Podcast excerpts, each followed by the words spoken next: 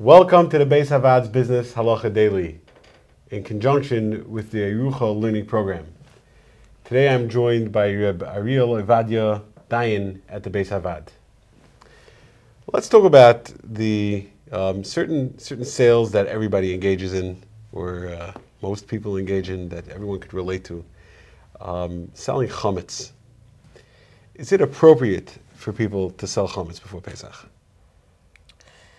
Um, so there are those who are machmir, they have a minhag either, or they're they're uh, nervous to sell the chametz. Maybe the mechir is not good enough. Um, but the consensus of the Poskim, and this is really the minhag of Klal Yisrael, is that a person may sell their chametz, and if anything, it's a uh, it's encouraged. Rav Shlomo Zalman writes, it's better to sell your chametz because that way you avoid any type of a.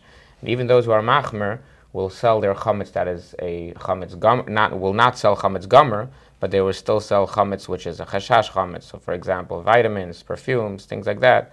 That is advisable that a person should conduct a mechiras chametz in order to avoid any shilas with that.